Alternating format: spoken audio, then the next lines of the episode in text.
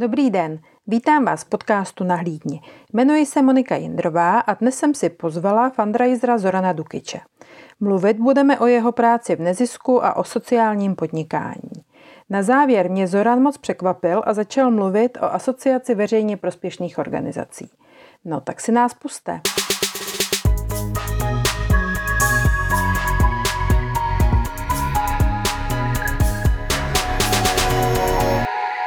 Dobrý den, Zorane. Děkuji, že jste přijal naše pozvání.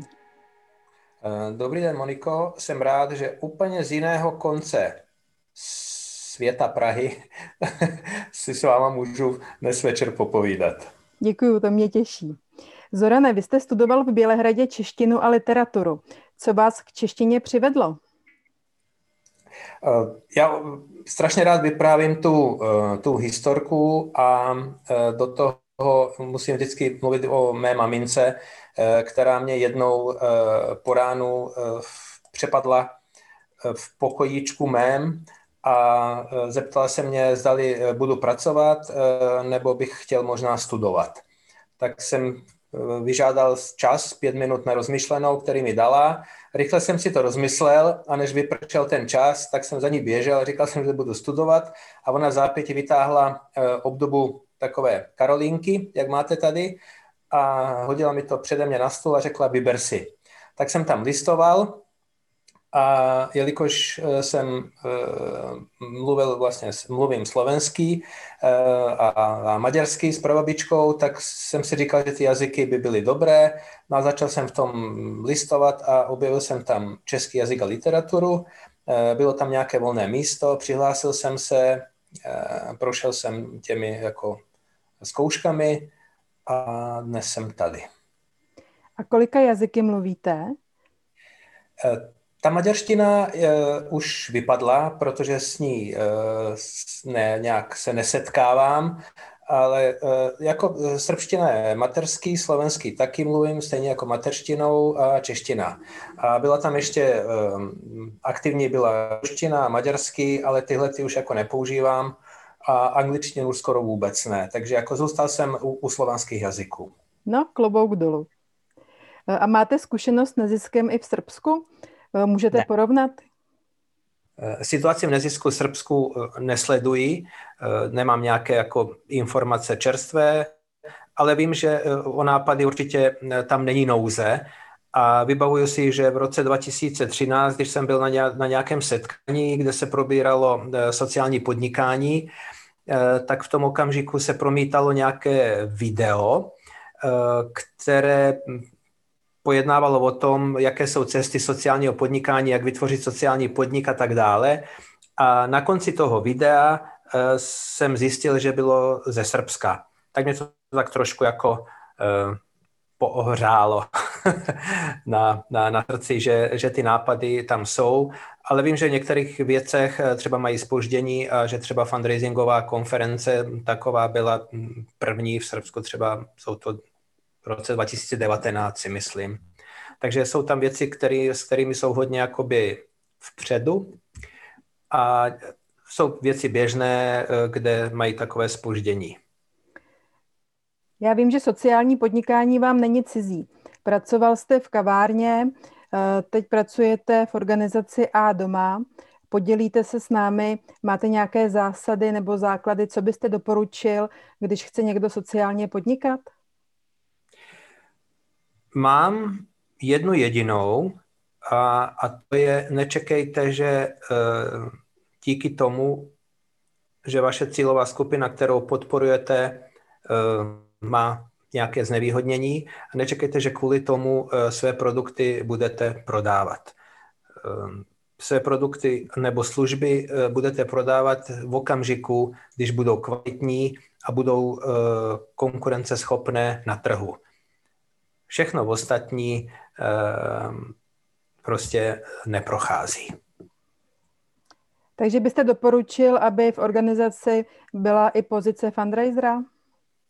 Ehm, určitě ano a měl by být, eh, měl by být obchodník rozhodně, protože fundraising je obchod a, a k němu se musí tak i přistupovat. A v případě, že jako se chcete zabý, to, zabývat i sociálním podnikáním, tak rozhodně musíte mít aspoň nějakého obchodního ducha. No a jak sehnat ale finance na mzdy? To bývá to nejtěžší. Uh, ano, ale dá se to, protože tomu někomu musíte vysvětlit, že nepracujete zadarmo a že nikdo v nezisku nepracuje zadarmo, samozřejmě kromě dobrovolníků. a když to vysvětlíte, dárci vysvětlíte dobře a argumentovaně, tak v tom okamžiku je schopen a, a chce poskytnout ty mzdy na finance. Mhm. Takže je dobré... finance, pardon. Takže je dobré mít zkušenosti z biznesu? Určitě ano. A když si někdo, když někdo si říká, že fundraising se dá dělat tak, aniž byste měl jakékoliv zkušenosti v obchodě, to je pravda, ano, může, ale nicméně veškeré postupy, které jsou ve fundraisingu, které se používají směrem k dárcům, jednání a tak dále, všechno má základ eh, v obchodě. Jenom je ten rozdíl, že ten fundraiser schání peníze pro, když to řekneme, nějaký jakoby vyšší cíl a, a ten obchodník eh, kvůli zisku. Mm-hmm. No a představíte nám třeba své některé projekty nebo kampaně, které považujete za úspěšné? Chcete se něčím pochlubit nebo nás inspirovat?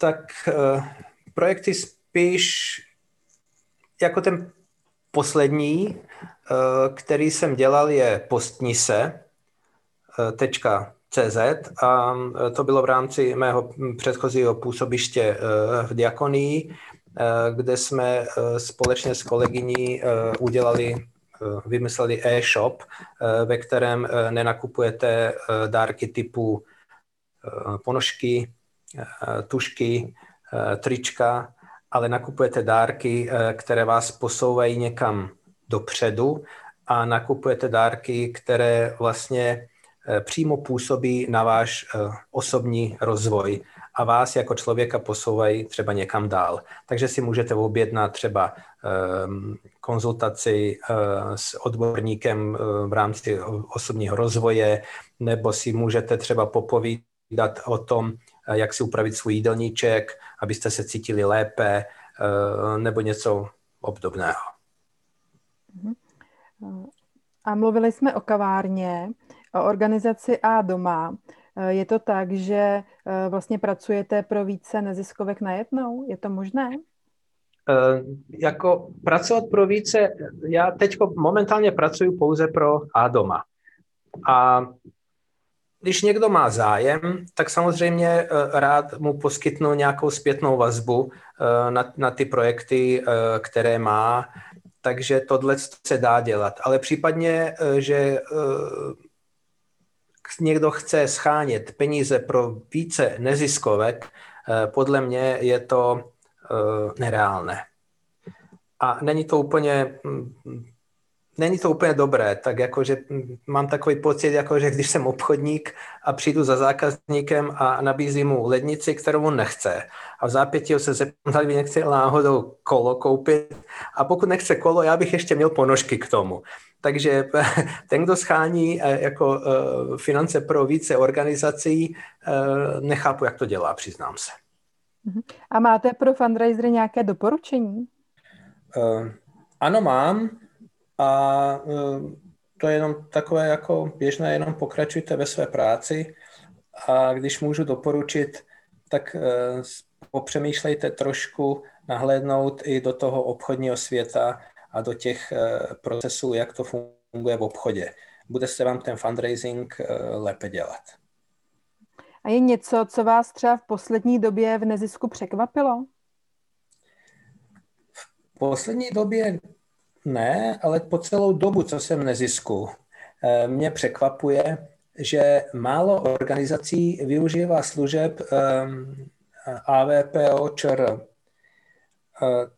Říkám to z toho důvodu, ne protože teď se bavím s vámi, ale říkám ze, ze své vlastní zkušenosti, protože eh, v předchozích dvou organizacích, eh, ve kterých jsem pracoval, eh, jsme byli členy AVPO a tahle ta třetí a doma se zanedlouho stane, předpokládám, členem AVPO a těm kolegům můžu doporučit tohle členství, protože je pro organizaci přínosné v mnoha ohledech jak ve školeních, tak eh, v informacích, kde, se dá co získat, a tak i, i v tom jako samotném získávání si některých věcí.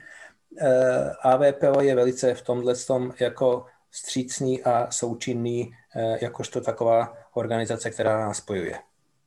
No to mě samozřejmě moc těší, tak teď škoda, že posluchači nevidí ty obličeje, jaké na mě házíte. Eh, já bych jenom doplnila, že AVPO je Asociace veřejně prospěšných organizací. Eh, Zorane, děkuju. Děkuji vám za to, že jste přijal pozvání eh, do našeho podcastu Nahlídni a děkuji za úžasnou poklonu, kterou jste nám vysekl úplně na závěr jako asociaci AVPO. Hezký večer. Rádo se stalo a všem přeji vše dobré. Děkuju. Naschledanou.